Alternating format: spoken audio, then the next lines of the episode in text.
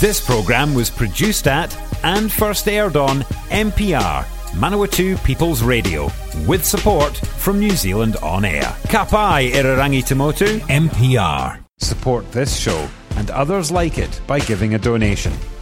For more information, go to www.mpr.nz forward slash donate.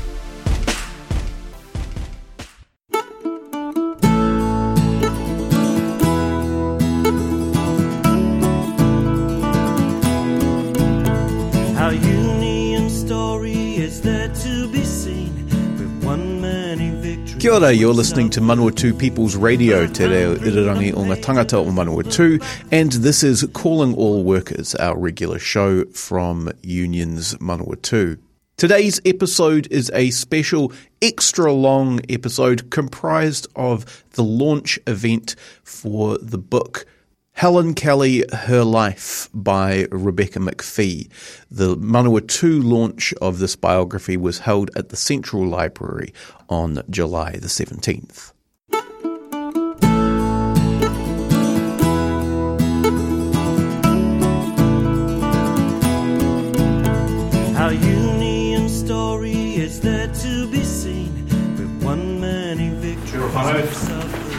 Martin, the Convener of Unions Manawatu.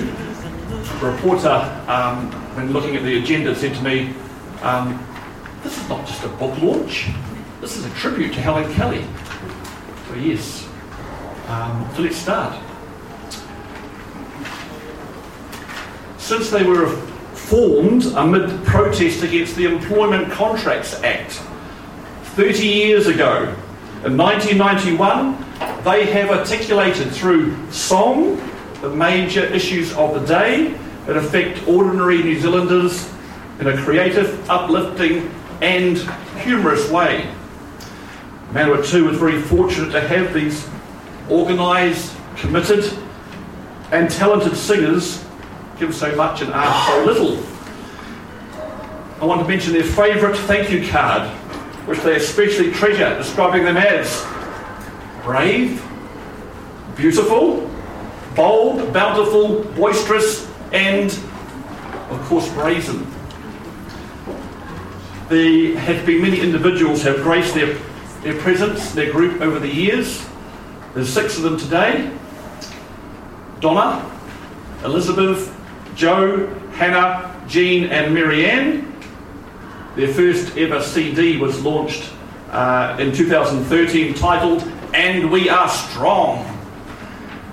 But this is no recording. We've got them live here in front of us and still going strong after 30 years together. Please welcome Manawatu's own, the Brazen Hussies.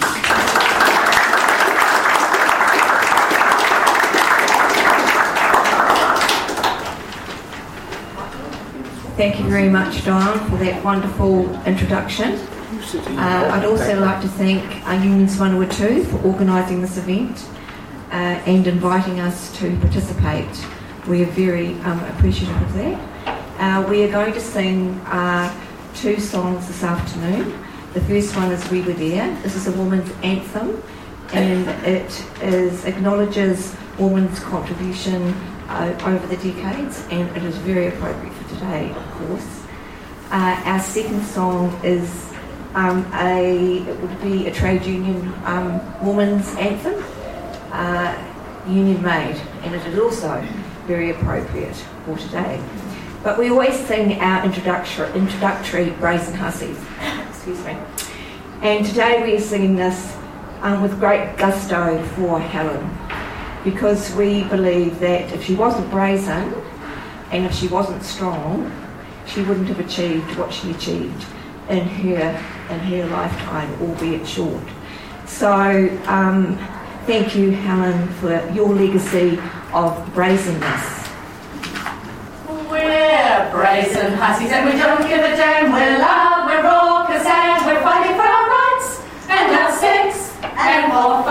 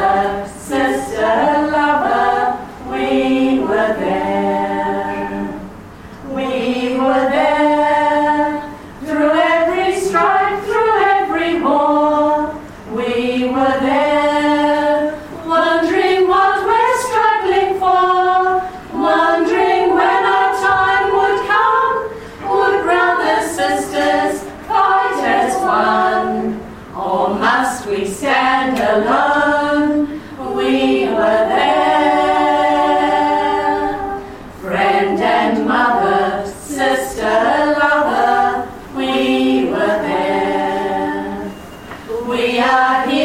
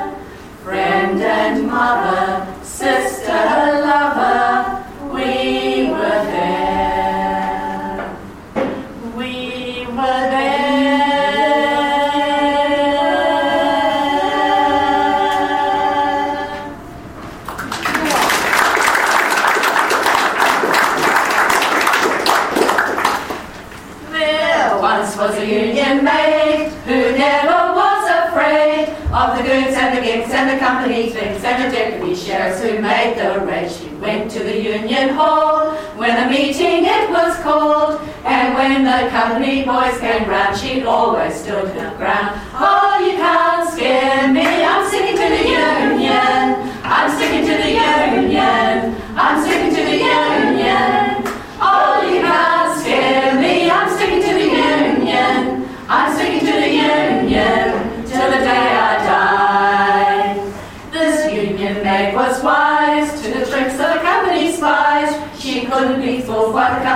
she always organized her guy, she always get her way. When she asked for higher pay, she'd show her cards to the National Guard, and this is what she'd say. Oh, you can't scare me, I'm sticking to the union, I'm sticking to the union, I'm sticking to the union. Oh, you can't scare me, I'm sticking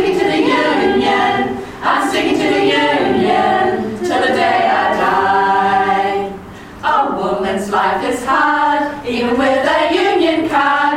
She's got to stand on her own two feet, not be a student on the male elite. It's time to make a stand, keep working hand in hand. For there's a job that's got to be done and a fight that's got to be won. Oh, you can't scare me, I'm sticking to the union. I'm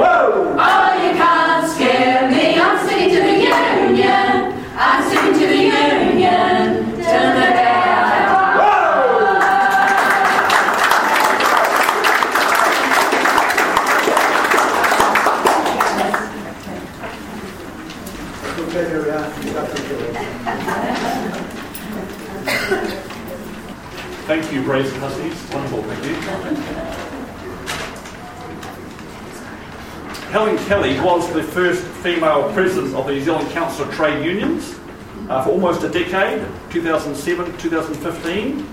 She died on 14th of October 2016 at the tender age of 52. Helen Kelly was a fearless activist and leader, and that's why this book honours her, and you honour her by attending this, this uh, book launch today. When I approached the Manawatu Standard to see if they were interested in running a story on this book launch, their reporter came back to me and um, he said that, look, the editor doesn't see much value in running it because there's already been a book launch in Wellington uh, and an article is circulating and stuff on it. So, you know, unless you can give me a decent local angle or connection to it that he could sell to his editor, then they wouldn't be running anything. So I gave him the following ANZCO story all true. And his eyes lit up, and he went back to the editor and came back to me and said, The editor, editor is now definitely interested. so I'm going to take you back to that story. I'm going to take you back to uh, 2011. Helen Kelly was very prominent here in Manawatu during the ANZCO CMP Meatworks lockout in Marton, right on State, State Highway 1, from September to December uh, 2011. But 100 workers locked out of the factory without pay uh, for nearly four months before the res- dispute was actually resolved. At the commencement of the dispute, union organisers within Unions Manawatu at the time had a fierce internal squabble over tactics.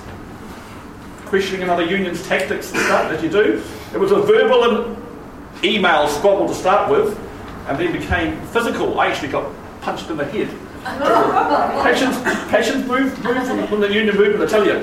That same day there was a meeting set in the afternoon. The very same day were about 30 or 40 passionate union organisers. We're all going to turn up and battle it out. I had my supporters, they had their supporters. It was about to get verbally heated, even maybe physical again. Helen Kelly heard about it, drove up from Wellington, turned up to the meeting here in Palmerston North in the midst of the chaos the noise. Helen Kelly walked in, calmly sat down. Without raising her voice, she took control of the room. She said, I know about your internal dispute over tactics. I've seen all your circulating emails. You are all going to forget, forget about this. This is not about you. These workers are struggling with no pay heading into Christmas. Their needs come first. You are going to commit to supporting these workers who have been locked out of their workplace by their employer because that is what the union movement does. You will organise a roster to support the picket. You will distribute food to them and their families, and you will raise donations for them. By the time she had finished, every union organiser left that room fired up to do what Helen Kelly had told us to do, and we all did it totally focused on supporting those workers for the next three months of that dispute. Helen, as you know, was known for her the big battles, such as Pike River, reforming health and safety laws to reduce the abysmal high number of deaths in the forestry industry, and fighting the employment law exemptions for the Hobbit's production. Here in Palmy itself, we have a special tribute to Helen, a permanent tribute. Every 28th of April, at the Fitzroy Street entrance of Memorial Park, unions and the wider community gather to remember International Workers' Memorial Day, where unions, Manawatu, have a Workers' Memorial Stone to remember those workers killed, injured, or made ill at work. We're very proud to say that the, the Memorial Stone has a separate plaque attached to it after Helen died, we had a special um, ceremony where her family came down and um, dedicated, and it says very simply, dedicated to Helen Kelly, a fighter for workers' health and safety.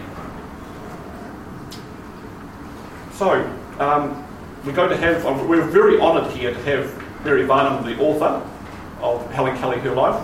No, I say it? When you're in Bay? Oh my gosh. I'll start that again. Edit that bit. Delete that bit, edit. Um, we are recording this for, um, for People's Radio. So I better do it properly. We're very honoured here to have Rebecca Macfie, the author of Helen Kelly, Her Life, and Mary Varnham, editor-in-chief, the publishers, Awa Press, and to have Steve Maharey here today. It's a coup to have you here today, Steve. It's a coup. And we're very grateful for the, for the library to, to provide this wonderful space for us. Jenny Bella, thank you very, very much for the cooperation. And Bruce McKenzie Bookshop, Louisa and Bruce McKenzie. Um, and just, yeah, so we're going to be, and later on we're going to have a cup of tea. Um, we're going to have a, um, biscuits at the back, course signing. Um, the author would love to see you. We want to, we want to sell these books because I always say the two best books in New Zealand at the moment on history that people should read is the Pike River book and Helen Kelly, Her Life. Historic history in New Zealand, right in front of you. And I say Helen Kelly would have absolutely loved this event because it is, as um, Todd it, people acting together. So, um, without further ado, um, I'm going to um, sing a song. Because if you know me, I, I never finish uh, speaking without singing a song. So this song is dedicated to Helen Kelly, to the Pike River 29, and to uh, and their families who Helen Kelly so strongly advocated for. I am a coal miner, a coal miner's son. I go down to the black every day. With my pick and my shovel, my mates are my brothers, my loved ones left safe in the bright. We remember you boys, our fathers, our sons. You are the men we stand for. The Pike 29, who we lost down the mine, united our people as one. The Pike 29, who we lost down the mine, united our people as one. Kia.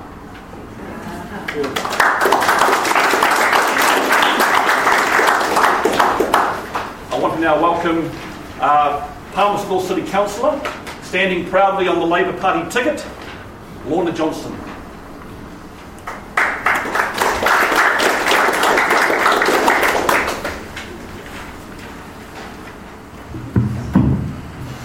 Thank you, Don.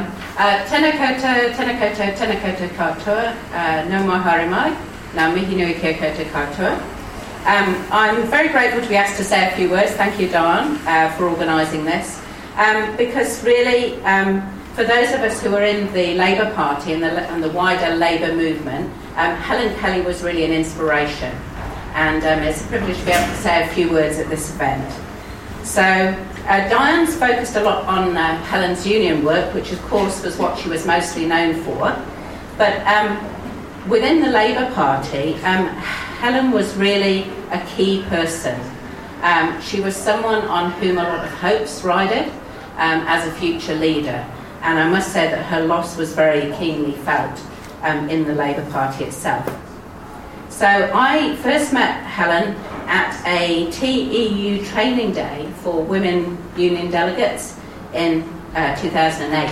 So this uh, took place in Wellington, and Helen, who had recently uh, stood down as the AUS president and was now the CTU uh, secretary, was um, invited to come along and uh, talk to us. And I must say, uh, she was, as, as Diana said, one of those people that when she came into the room, you knew straight away that she was there. She had a lot of charisma. Uh, she was a brilliant uh, speaker. She knew how to reach out to an audience. Everyone was paying attention when Helen was speaking. But not only that, after the you know, formal speeches were over and we're doing the workshops and so on, uh, Helen really was very good at making personal connections with people, at finding out uh, what it was that they were trying to do, um, inspiring us all, I suppose, to be future leaders, and uh, just giving us the tools and the tricks of the trade to be organisers uh, within the union movement at that stage. So she was very generous with her time and her skills and talent.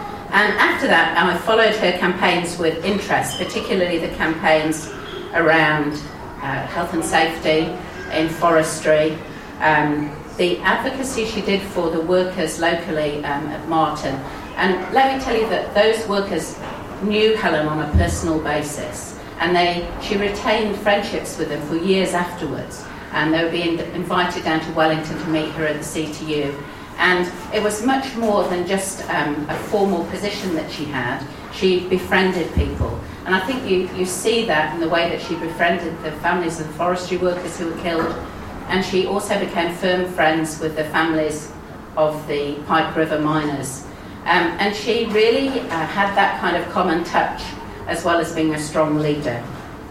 Um, she was uh, very much uh, a fearless person, and um, I admired that quality that she had.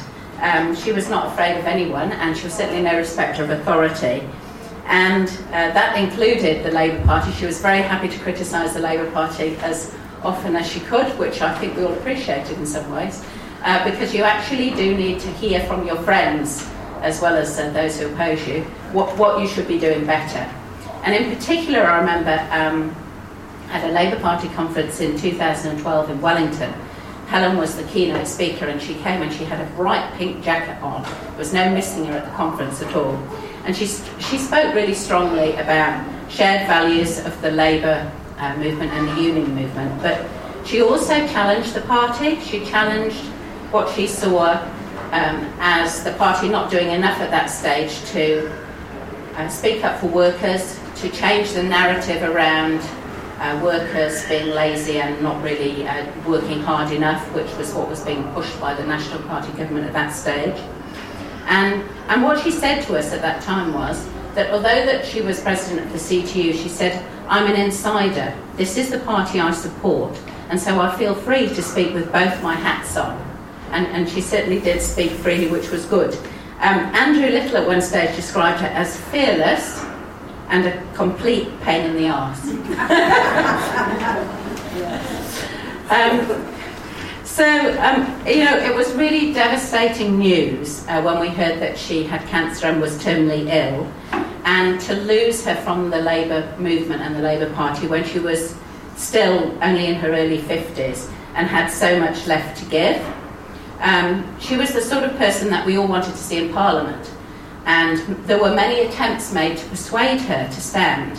Um, and I believe at one stage uh, Trevor Mallard even offered to stand aside in, in his uh, Hutt seat so that she could stand there and he would go on the list. But she resisted that.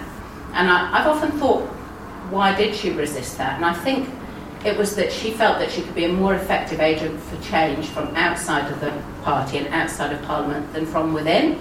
And that's an interesting dilemma for an activist is when do you uh, think that you could be more effective outside uh, critiquing, or are you going to be more effective inside uh, affecting change from within? And I think Helen was a very effective advocate from the outside and didn't uh, want to feel compromised by being part of the Labour Party, I suppose, uh, in a formal sense. So um, I, I think that we all miss her from the Labour movement. We, we miss her, what she could have done. Um, I'm sure that she had a lot more to give, and it was a, a premature loss. Um, but uh, I'm going to finish with some well known words from uh, within the Labour movement, uh, and they came from um, an, an, American activist called um, Joe Hill, who said, Don't mourn, organise. I think that's a good note to finish on. Thank you.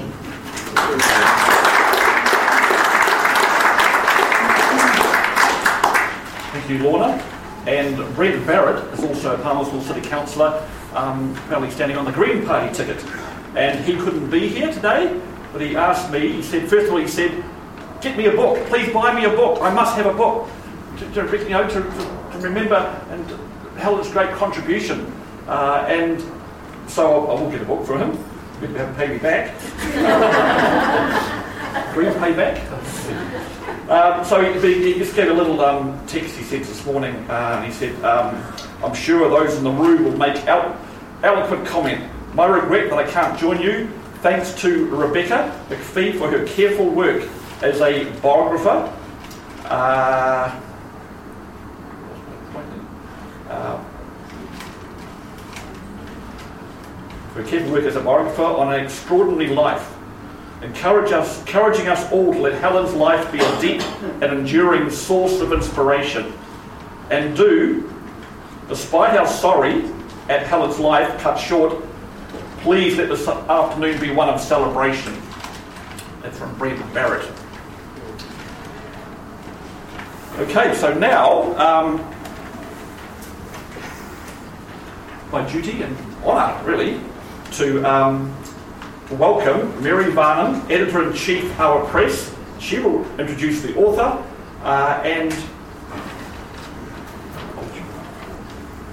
Thanks very much, Dale. Um, and thank you for organising this fabulous event. Kia ora. This is great to be here, even though we had to come through the most torrential rain and really wondered if we were going to make it at some stage. So here we are. And thank you very much to Union Manawatu and to Bruce McKenzie, of course, to the wonderful bookseller that you're so lucky to have in Palmerston North, a fantastic bookseller. Um, I'm the editor-in-chief and publisher at a very small independent publishing company called Awa Press. We set up in Wellington about 13 years ago. And we have a sort of small but estate stable of authors. We've published people like Steve Braunias and uh, Diana Wichtel and uh, other award-winning authors. And of course, Rebecca. I met Rebecca Macfie um, what, uh, over 10 years ago and it's been an absolute joy working with her. Before I talk about Rebecca, though, I want to introduce Steve, which I thought would be actually totally unnecessary in Palmerston North, but anyway, nevertheless, Steve would have been was in Parliament 1990 to 2008, and obviously some of that time would have been very aware of the activities of CTU and of Helen Kelly, and also of the huge battle that a depleted union movement was having to restore itself. Um, and uh, Steve held many ministerial portfolios, education, science, technology, youth affairs, I think, in one stage, uh, social development. So Steve was in Parliament 1990-2008 and then left to become Vice Chancellor at Massey University, where um, he did a sterling job for eight years and is now an independent director. And I was fascinated to read that, amongst other things, um, Steve is the chair of Pharmac, which must be an incredibly hard role to fulfill. Um, but so thank you very much, Steve, for agreeing to come along and to be in conversation with Rebecca. Um, so Rebecca and I worked, uh, when I first met Rebecca, it was to do with Pike River. She was writing wonderful stories about um, Pike River mine tragedy in The Listener, where she was a senior writer. And I thought this is an absolutely historic event in New Zealand, this terrible collapse of this mine, which the government had lauded as the modern mine and the best you could have in the world. And so, how was it that one day 29 men could walk into this mine and not come out again? It just seemed such a horrendous story. Um, and Rebecca seemed absolutely the person to write it. So she immediately said yes, no, she didn't. Uh, and to really twist her arm uh, while we were in negotiations about it, the Christchurch earthquake happened, her house partially fell down. Um, even so, I soldiered on with my determination to get Rebecca to write this book, uh, which, as you know, she did, and it's been an award-winning book. And I agree with you, Dial, that everybody should read it. Um, and it, it's just an amazingly, beautifully researched story, and it's been a launching that book was an incredibly moving experience. We were on the West Coast and all over the country, but particularly on the West Coast where, as you know, the story of Pike is still very much alive and people are still very moved and sad by what happened at Pike River. Um, I'd have to say that launching the book on Helen Kelly has been as or even more moving really because all over the, wherever Helen has, uh, wherever Rebecca has spoken, people have just expressed their enormous love and feeling for Helen Kelly. And she was just such um, a brave woman and so much loved, and her death was just su- like such a tragedy. So um, I, I, felt completely determined that, that too many books are written about men, you know, fabulous male leaders, and I thought in New Zealand we really need more books about the wonderful women that we also have leaders. Helen was, of course, as you say, the first female leader of the CTU and an extraordinary person. I mean, many people have speculated that one day she probably would have entered Parliament and she probably would have become the Prime Minister should Jacinda ever wish to step down, which may, may never be the case. But um, yeah, so it's been extremely moving, and I always say, well, one of the most loved women in New Zealand was Helen Kelly, and one of the most respected and loved journalists is Rebecca Macfie. So this book is, in fact, just totally appropriate, and it's wonderful that Rebecca agreed to write it. Um, so Rebecca, thank you very, very much. For I've thanked Rebecca many times, but I still feel incredibly honoured and lucky that she has um, written this book for Island Press. So, and having introduced you both, um, I hope you will now have conversation. Thank you very much.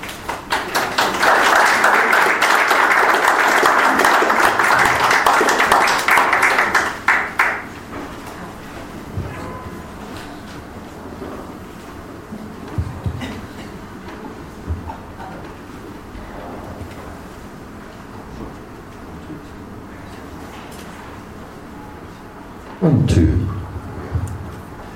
Kia ora. Um, good to be here.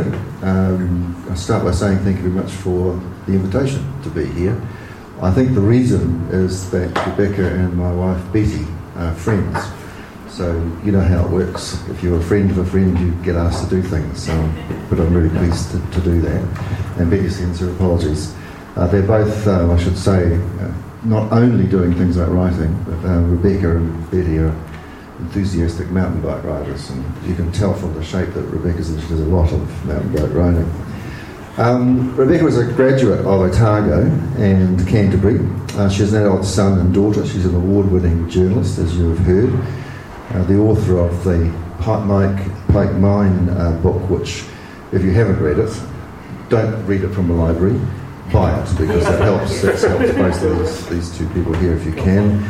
Diane's already on record as saying he's buying books for people today, so perhaps you could ask, ask Helen to do that. Um, and it's a pleasure to have you in Palmerston North. Where else have you been during this, this travels? Wellington. Wellington times three. Oh. Is it on? Is it on? Um, yes, Wellington times two actually. Auckland times two.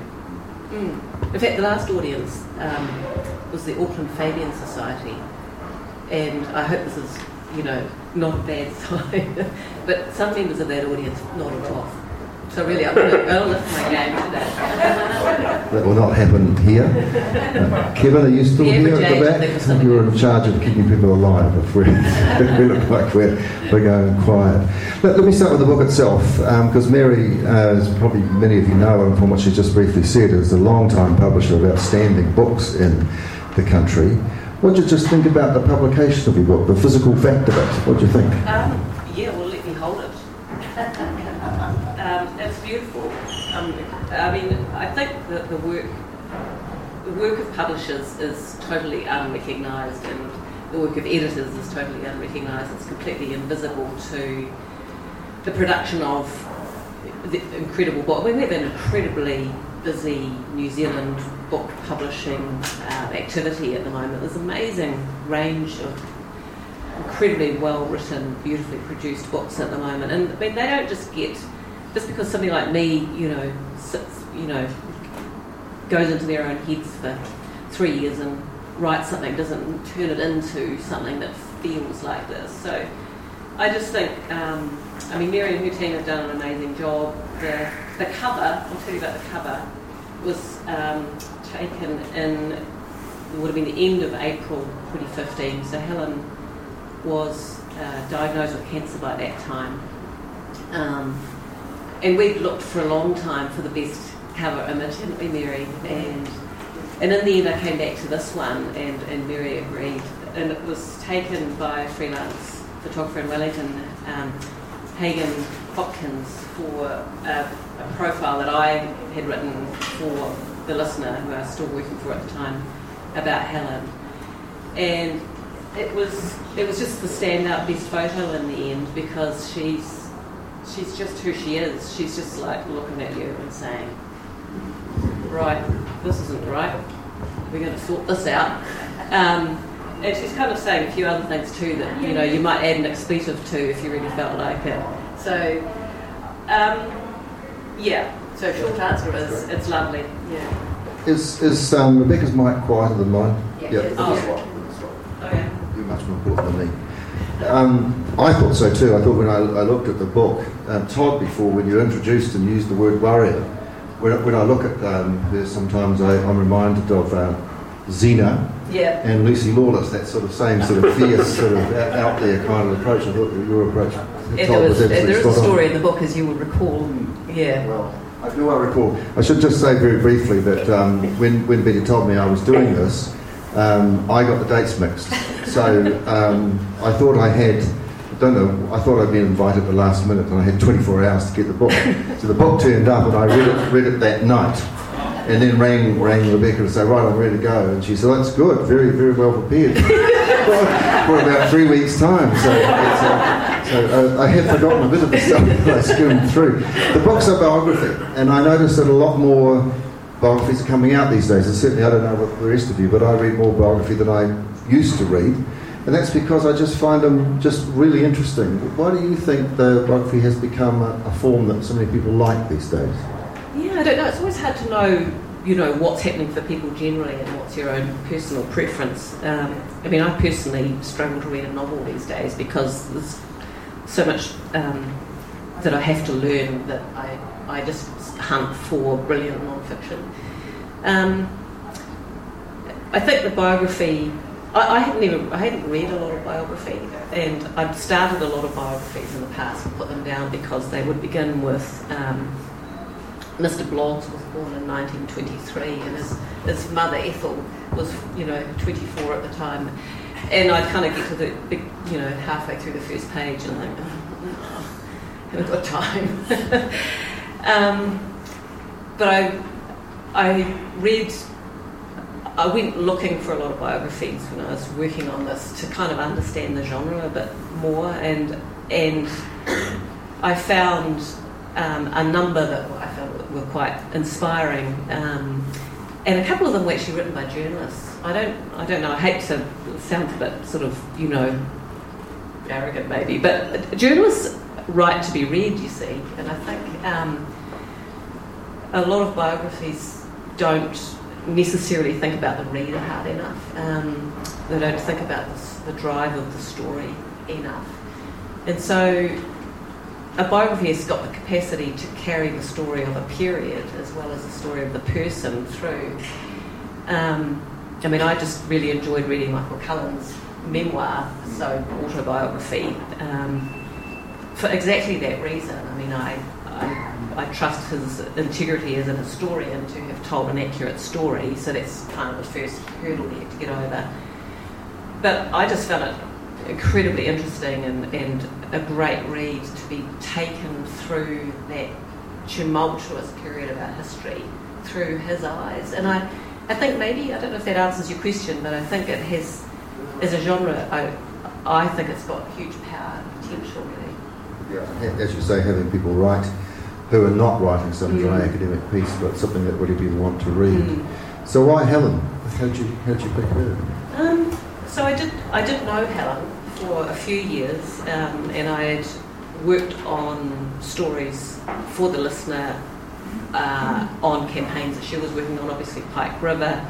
I didn't meet her through writing the Pike River book, I met her afterwards, but very soon after the Pike book came out, the Peter Whittall charges were dropped, and that was the beginning of this epic campaign that Helen launched in hand in hand with two of the Pike women to um, to try and overturn that decision to let Whittall walk away on the payment of money. Um, so I got to know her pretty well a, as a journalist working with um, an activist. And I also wrote about her forestry campaign, which um, had been building while I was writing the Pike story. And because I was so deep in the Pike cave, I hadn't even noticed that story was going on. I came out, met her at the launch of the Pike book in Wellington, and realised she had this story going on that um, was incredibly important with huge parallels with Pike. So, yeah, so we had that interaction as well. We kind of, I suppose, we bonded over Pike. I, I think, you know, I, the rage that I have about it, she had. She was an activist. She had this capacity to do things in a way that I couldn't do as a writer. So, so yeah, we had that relationship, and then she, when she became sick, she allowed me to. She agreed that I could do a profile of her for the listener, and she hadn't really done anything like that before. She was quite prominent by then because she was in the media a lot. She was great media talent, to comment on zero hours contracts and um, the latest Talley's lockout or um, what was happening with wages or whatever, but she hadn't ever allowed anybody to really tell her story before. She was actually quite reserved about that, surprisingly, for somebody so extroverted.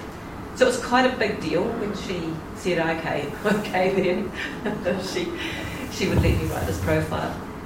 So that was kind of, you know, the next thing. And while I was interviewing her, which um, she, I went to Wellington to interview her, and on the plane on the one way from Christchurch, I got the call saying actually there's a bit of trouble. She's in hospital. She's nearly dead um, because she'd had this enormous heart complication. But by then I was on the plane, strapped in. We were on the runway, so I came and said. And then the next day, she decided she had recovered enough from her near-death experience for me to come and visit her. And we would have the interview in the hospital, provided I didn't tell anybody that she was in hospital while I interviewed her, because she didn't want anybody thinking she was dead yet. so that was I knew her when she when Helen died. Um, a group of Helen's mates and colleagues got together and formed a thing called the Helen Kelly's Kelly Legacy Committee, and they had this kind of idea that you know what can we do to pr- preserve Helen's legacy in some way. They didn't really know what to do, but they had this idea maybe that somebody would write a book, and they didn't really know what would be involved in that, but they thought that I might be a good person to do it. And and I sort of spent about a year saying no thanks, um, probably longer actually, because I had a nice job. Um, but it kind of got at me in the end. Um, and by the beginning of 2018, I think it was, I said, yeah, okay. So uh, it was an it was I did insist that I do it independently as a journalist, and so, and I knew Mary wanted to publish this book because she'd already expressed that to me previously. So I'm quite protective of this, that it's not written for the union movement or by the union movement. It's not a commissioned book. Um, a fellowship was raised for me by, pe- by from people who I deliberately don't know um, so I did get some funding, which enabled me to not starve and not, um, you know, because otherwise you don't get, get any money when you're writing books. Um, so that's how it came about. Yeah. Reading the book, I have to say, you had the feeling like you were reading about old politics. Mm. Like for those of those who've been around for a while, there are names in here which you, you know, they're, they're almost the mists of time. Like her dad, Pat, her mum, Kath. Words like communism running through the book all, all the sort of class based nature of workers, employers, the kinds of figures that appear in the book. And she was a relatively young woman, but she lived during a phase where things were changing quite, quite a lot. Did that strike you that way, that she was kind of, a, a, of an era of politics that might be a little bit in our past now? Mm.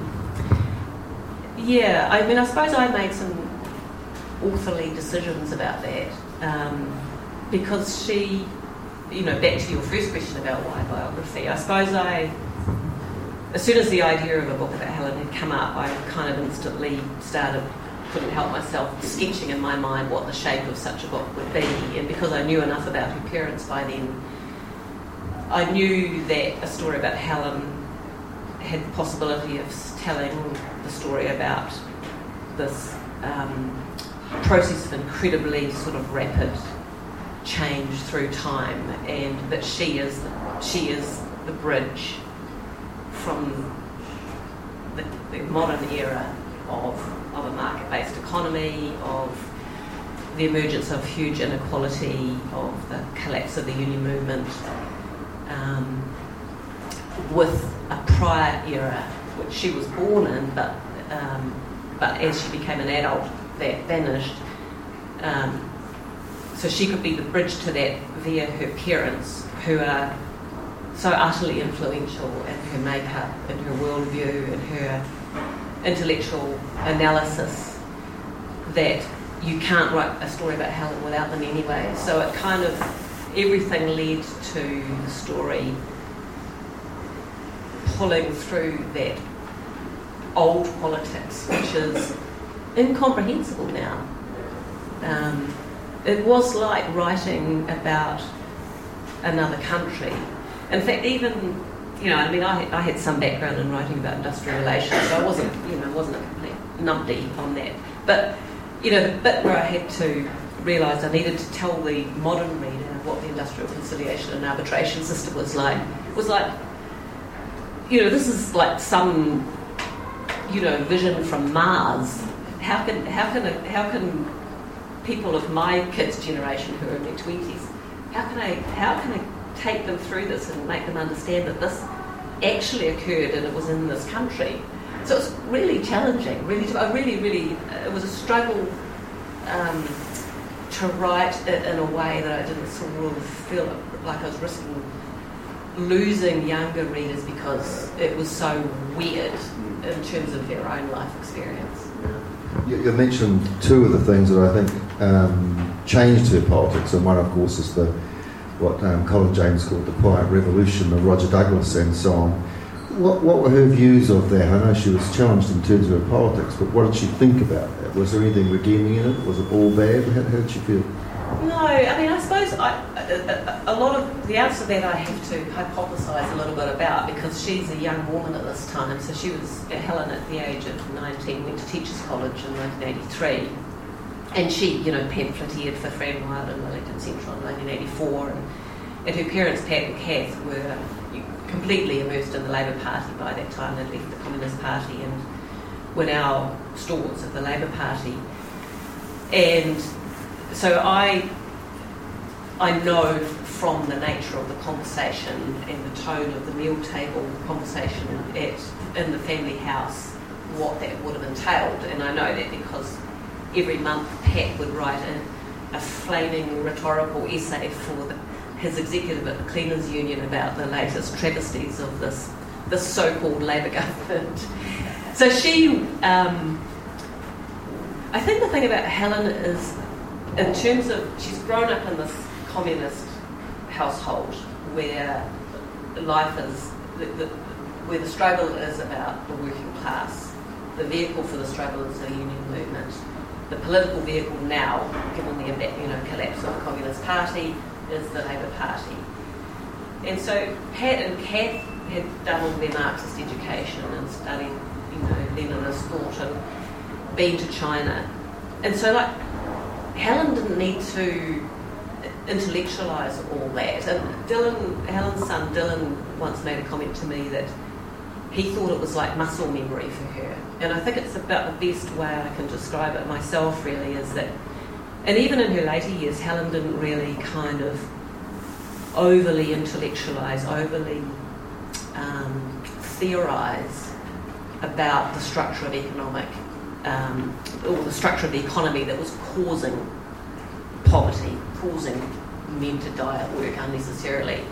She just, uh, she was just I think that the idea of of class and of the allocation of power in an economy was so embedded in her gut that that was where it operated from. Mm. Was she a feminist? Yeah. Mary and I were talking about this on the way up actually. I mean, of course, I think she was, but she didn't. Um, she didn't identify. She wouldn't have said her first point of identification is to be a feminist. She would have said, "I'm a unionist." She, in terms of how she saw herself, what what, what label she might have put on herself if she if she had to do that, it's that she's a unionist. And in fact, some unionists thought in the end that she, you wouldn't really call her a unionist; you'd call her a workerist. Because it wasn't about the structure of the unions either in terms of an institutional kind of framework. It was about what was the position of people who labour for their living, and what was what was that story, what was wrong with the allocation of power and control in the economy that meant that that was bent out of shape for them, and, and what do we as people who understand that struggle do about that? So underneath, you know, if you say take that first point of identification as unionist or workerist, yeah, women's struggles. I mean, her first job in the union movement was the early childhood workers movement. I mean, that's the front line of the feminist movement. So of course she was, but she got offside with you know a lot of staunch, stroppy feminists in the union movement because they didn't think she'd earned her stripes in the in the kind of feminist um, end of the of the union movement. Um, but yeah, I think she was a feminist, and I think her mother Kath was a feminist. But Kath would say she was certainly no such thing. She thought feminism was a ridiculous middle class diversion from the class struggle. well, speaking of diversions, um, for people who probably are in those kinds of politics, what would you think of modern politics, identity politics, with, with all the kinds of trappings that go around the increasingly fragmented series of identities and all these new issues like climate change that, that really have dominated? Where, where would she fit in, in all of that? Look, I'm speculating here because you know I didn't, I never discussed it with her when she was alive, and I didn't see sign of this in her papers when I was working on the book. But my hunch is she'd be pretty pissed off, actually. Um, I think she would. I think she would think about it a little bit like Kath would think about it, which is that all of this fracturing is just uh, weakening any kind of coherent activism in, on behalf of people who are powerless. And I think she'd be pretty appalled, actually. Um, you know, further to my point before about her not having to sort of overtly intellectualise or her framing, you know, I think basically her analysis was always about, uh, she, she brought it back to really fundamental ideas of fairness and justice. And so, if she thought that just gross, you know, unfairness was being exhibited towards trans people, I mean, no, that would not be okay. I mean, no, that's not right. That's not humane. That's not decent. That's not fair. But that wouldn't mean that her first point of identification would be with that community. It would be about um, it was kind of the politics of fairness, or the kind of a capital F in a way. And I think you saw this increase on the climate issue towards, particularly, she became stronger on this through the last few years, much clearer about her understanding of what the climate crisis represented. She made an amazing speech about a year before she died, actually, which was probably one of the best speeches she made, where she really um, I guess she, it hints at her kind of basically, you know, growing up as a Marxist at the knee of her father, really, because she describes it as an exhibition of of what un, uh, unrestrained capitalism will do in the end, which is it will, it will consume the very earth we live on. You know, it will consume the workers who go to work without protection and without proper pay because they will die on the forest floor. It will it will consume the resources because there are no limits and no proper rules. It will pollute the rivers because there are no restraints. It will consume the very world because there are no limits to how much carbon we, um, the, the, business of, of capital will pump into the atmosphere. So everything kind of came underneath that fundamental, really kind of intuitive framing of power, fairness, and justice. What was she like as a person, you think? Can you capture that as a public yeah. image, but what's the personal mm. image? She was an extrovert, so that was kind of interesting for me um, to see life, that, you know, as a sort of somewhat introverted, reserved person. She's quite unguarded. I've never seen anybody capable of accumulating friends like it mm. and keeping them and she kind of did that with, you know, that's kind of what happened for me, which was weird. As a journalist, you kind of normally, no, no, no, it's proper, you know, shake hand, don't hug. but, you know, she was like, mate, you know, just call me mate. In the middle of me, me interviewing her, in her hospital bed for that profile, she invites me to her wedding to Steve because she's dying now, so it's like to get married. Not the Steve. Not, no, not yeah, her husband Steve. And like I know totally there was no way that I was on the waiting list before she, ca- you know, the words just kind of fall out of her mouth. You're invited. And I went, you know, was that was what she was like. And she, you, s- with when she went out into these, um, and Lorna made this point before about the um, the CMP lockout. You know, and I talked to some of those workers. Um, she, you know, she makes us, she makes friends. Like she breaks all the rules, totally breaks the rules about that. You know, if you uh, the normal kind of boundaries around somebody's professional activity and don't get too involved. I mean, she became the godfather, godmother of one of the babies born on that picket line. Um, she'd drive up there. She'd go. She knew who was running out of money on their cell phone, and she'd go around and buy phone cards before she drove up there. And have a seat, front seat full of phone cards for certain workers that she knew were running out of money on their phones. I mean, just ridiculous. Nobody, sh- nobody would be doing that in that kind of role. So she had this incredibly sort of porous nature, and um, so that's like it's an outs, it's a sort of kind of a really outstanding aspect of outstanding in the, in the sense of being, you know, um, a dominating aspect of her character. She was also um, she, had, she had this capacity to remain friends with people. Um, if she didn't fall out with them, which did happen in some cases. But she she was actively, closely, still in uh, warm, loving friendships with women. She went she was at Clyde Quay School at the age of five, yeah, which was also that was a revelation to me too. You know, she she had this capacity to make time, and I think that's to do with being an extrovert. Make time for friends, family. She's a very, very loyal niece um, and daughter. You know, for something, you know, somebody, if I'm on deadline, I can barely find time to ring my old father. You know, I found this quite um, humbling to see that behaviour in, in action. I mean, and I didn't have to learn that secondhand from people because I, you know, I had her papers. I could see, I could see the emails writing to her uncle Jim in Auckland and when he was struggling and then he needed a cockatiel and she was going to go and get it for him. Yeah. Um, Diane outlined a bit about how she operated in terms of the, of the kinds of causes, the many causes she took up. Did that ring a bell with you for other ways, that other causes that she, she took up, that that was her way of operating?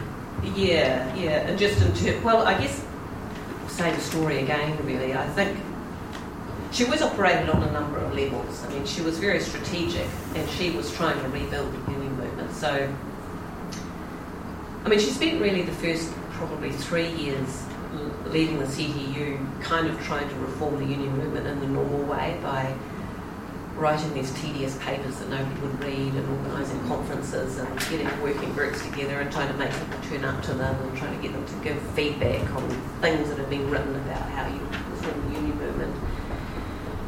And basically it was all like sort of, you know, dragging something through lard really. Um, because the union movement, like any other organisation, is particularly prone to changing itself.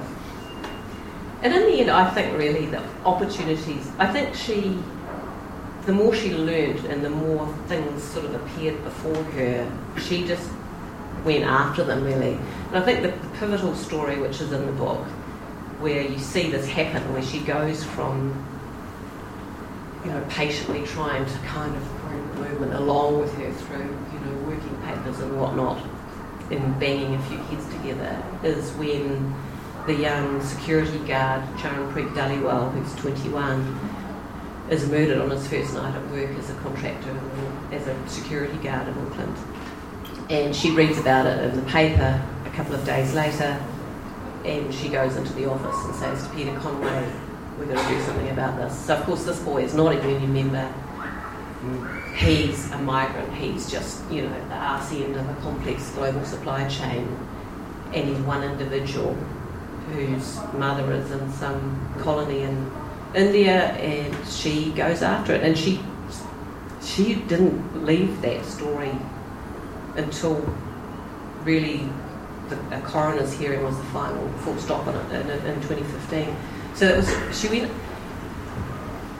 She chose that as this. If we don't, if we can't defend the honour of this boy who's been sent to the other side of the world by his mother, murdered on his first night at work, alone on a dark, lonely site with his little LED torch and his borrowed boots, we're not worth anything. And then you see that same thing just carries on with. So it's the end of 2011.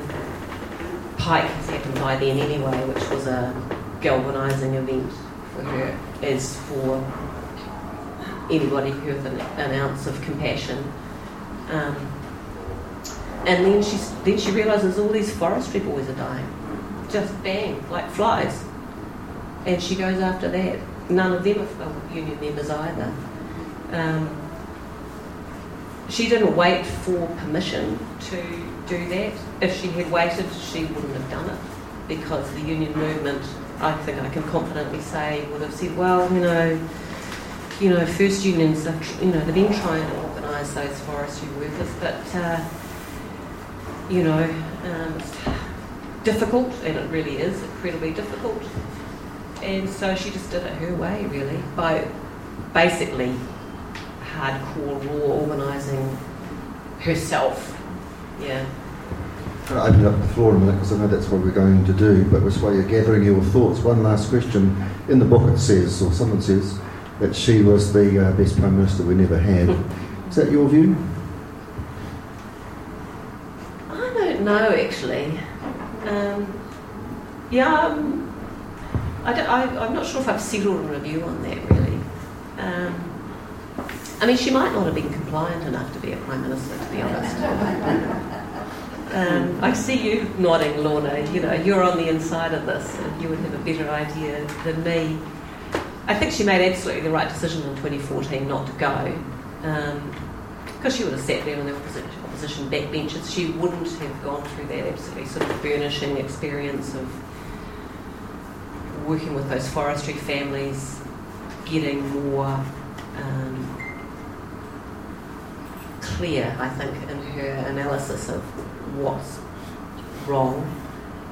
Um, and she wouldn't have been able to do as much in terms of shifting the public narrative around the worth of workers and what's happening in wages and in vulnerability and precarity and safety as she was able to do by taking her voice really with the mana of the CTU behind her, but not with its permission necessarily, into the public domain. I don't think she could have done that from the backbenches.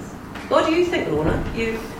I agree with you. Yeah. I, I think, and I think she also worked it out for herself yeah. That she was much more effective uh, working from her position in CTU than she would be mm. as a backbench backbencher here as an opposition MP. Mm. And I think, although the party at that stage was quite she says, oh, well, short of talent, maybe in the leadership of states, and was, was looking around for people to bring in, she was quite staunch in remaining outside. And I think that that was to the benefit of the campaigns that she ran, and she was more effective that way. Mm. And she had more trust and credibility from the public in that way than she would have been also. That's just what do you think, Mr. Fullman, cabinet, Labour Cabinet Minister? I don't think she would have um, enjoyed it at all. I think it's, it's, uh, the fact that she would have come into politics, she would have come in as a backbencher. People often move a lot faster now. She might have enjoyed it more coming into politics in, in a very contemporary time. But I think when she came in, she would have started as the, as it was often referred to as the third formers, mm. who would be really too often asked to do things, whereas she she wasn't the person who asked to do things really. She asked herself to do things, as far as I could see. So, yeah. No, I, I think I think too she made the right decision. You see, a lot of people actually do go into Parliament who see themselves as not not on Helen's uh, calibre, but they come in very much as champions of a cause, and they hate it because they end up on a backbench. Someone's telling what to do, telling what to say, and until they've been there for a while and they can rise through the ranks, they find they cannot articulate that, and they, they leave. So I, I think she did the right thing by staying where she was, and she made an impact because of that. Yeah. But questions from you, and then we'll, we'll, we want to break up so we can have a cup of tea and, and biscuits and buy books and just do all that stuff. But anybody sitting on a question they'd like to, to put to uh, Rebecca, or would they like to do that one to one? Let me just see. I was just wondering about, like, uh, I have so much respect for how, how everybody was work but I'm thinking that so, there's always a, a, an Achilles heel. You know, there's always something which people don't manage well. And I just wondered whether there's some, something that she, she struggled with or didn't manage well. Um, Yeah, probably. Um, I mean, she was madly busy. Um, she was at work at midnight all the time. Um, she was, um, you know, she could be. T- she was. She was hard. She could be tough. You know, she would inflict pretty um, glancing blows on people sometimes with her judgment and criticism, and I talk about that in the book. Um, I mean, I think a lot. I think she softened during her illness, which I think sometimes happens with people. But um, she,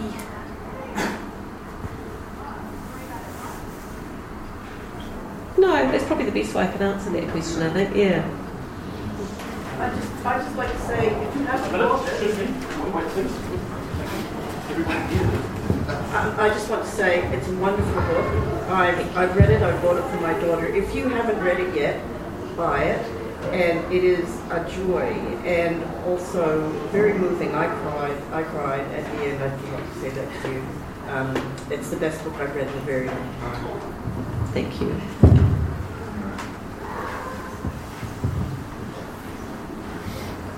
What do you think her view would have been on where we've got to with medical cannabis? Um, I think she'd be pretty frustrated because it hasn't got really anywhere much at all. Um,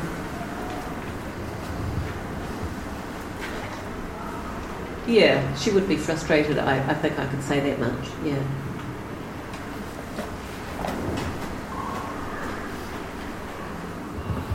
When I think of that uh, previous generation of union leaders, you know, the Pat Kellys, Jim Knox, uh, Tom Skinner, and so on, I tend to think um, ideology first, and that you know that's a very strong class-based um, position they're coming from.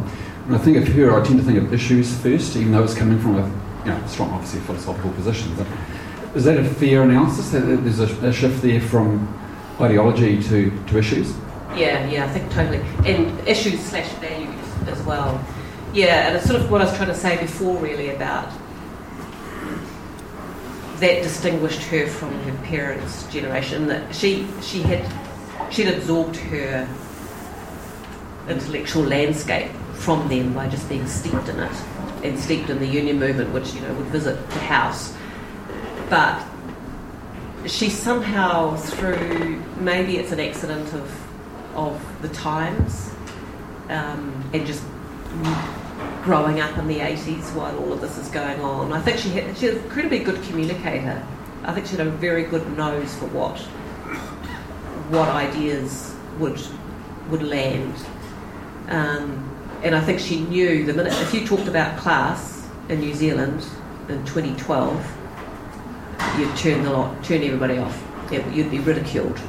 I think that's changed. I think you can do it now, but I don't think you could then. And I think she knew that and so, and because, you know, she, she was,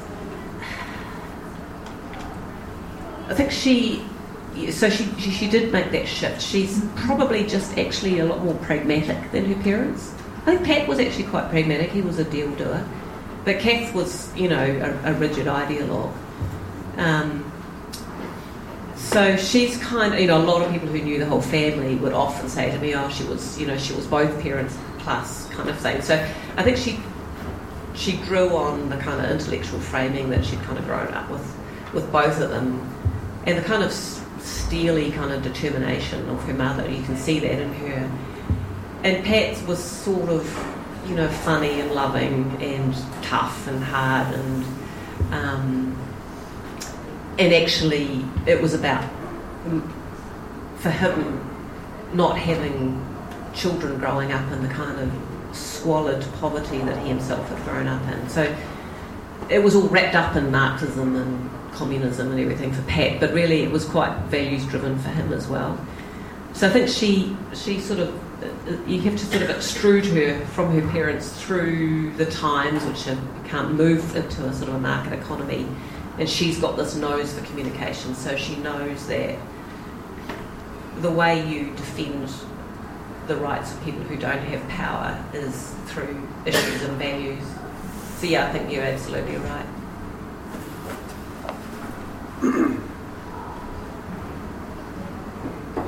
Last chance. Okay, that finishes it for me. You hang on to that. Um, can I just say, Mary, fantastic production. It's just one of the things I really love about New Zealand books now is they look so good. In the old days, you always, you know, bought the book and thought, oh, it looks like something from, you know, the Eastern Bloc nations or something. You know. Now, now they just look fabulous. So I think the book does you a credit. And Rebecca, I, I, I think you've written a book which is a milestone book.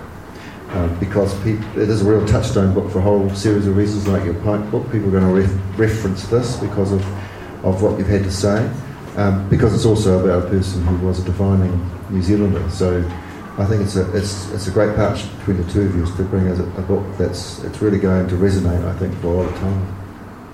Back to you.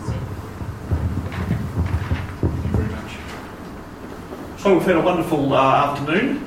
We've had uh, thank you to Todd. Uh, thank you to the Brazen Hussies, and um, myself and I spoke from the union point of view, and then uh, Lorna from the uh, Lorna Johnson from the um, Labour Party point of view. Um, we've had Mary Varnham, editor in chief, introducing uh, Rebecca Macfie, author of Helen Kelly, Her Life, and in conversation with Steve Maharey. Thank you, Steve. And I, and, and did enjoy that format. I really enjoyed that format, conversation format. That was your idea, wasn't it, Rebecca? Yeah, I think I think it works. Thank you for that. Keep us really, really, really interested. So once again, the book will be available for purchase here on site. Thank you to Bruce McKenzie Bookshop once again. Um, I remember Bruce McKenzie got a little story. Um, uh, back, back in 1997, I was part of the Save the Avenue, the 7th Avenue uh, campaign. Save those trees. And we, we put up trees and we. Uh, uh, and Bruce McKenzie, those days cell phones went around, 1997, he gave us his cell phone. Uh, and we headed up the tree and we were able to ring ring the reporters and stories and stuff. I know Chris Teo-Sherrell was up there constantly, and there was hours and hours. It was a massive phone bill, massive phone bill, which we eventually paid off years later. Um, but good old McKenzie, and, the cell phone was a bit of, like a bit, of, bit of a block, you know, brick. So thank you, Bruce McKenzie. He's always been there. Now Louisa, his daughter, is um, um, is. Uh, taking over that mantle. And the library, Jenny Fella and the cooperation we've got from the library, wonderful room, lovely format. Thank you very, very much. Um, have I missed anybody? Just you. Just you. Thank you, Diane. biscuits. We've provided biscuits, chocolate biscuits at the end, and a cup of tea and coffee. So you're welcome to stay around. I know I want a couple of photos with the author, but that'll be later on. Be a, hope, hope there's a big line up here of people, and um, I've got several books to buy for people now. yeah. So we're going to conclude.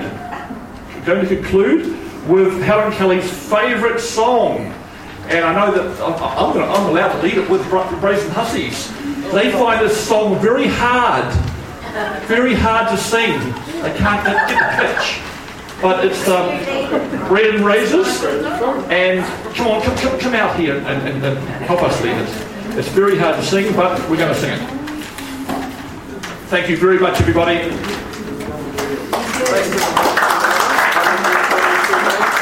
Yes, yes. Yes. Yes. Well, one grandchild and then yeah, two more. Hmm. Should we stand for this? Yeah, yeah. That'd be good. Yes, we are marching, marching in the beauty of the day.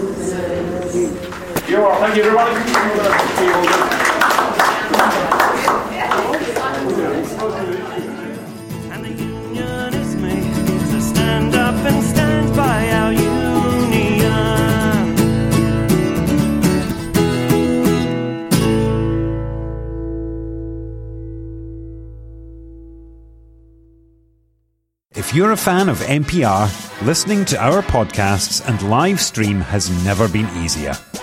Just search for accessmedia.nz on the App Store or Google Play and download the app with the kiwi fruit logo. Once you've got it, pick Manawatu People's Radio from the list of stations and go find your new favourite show.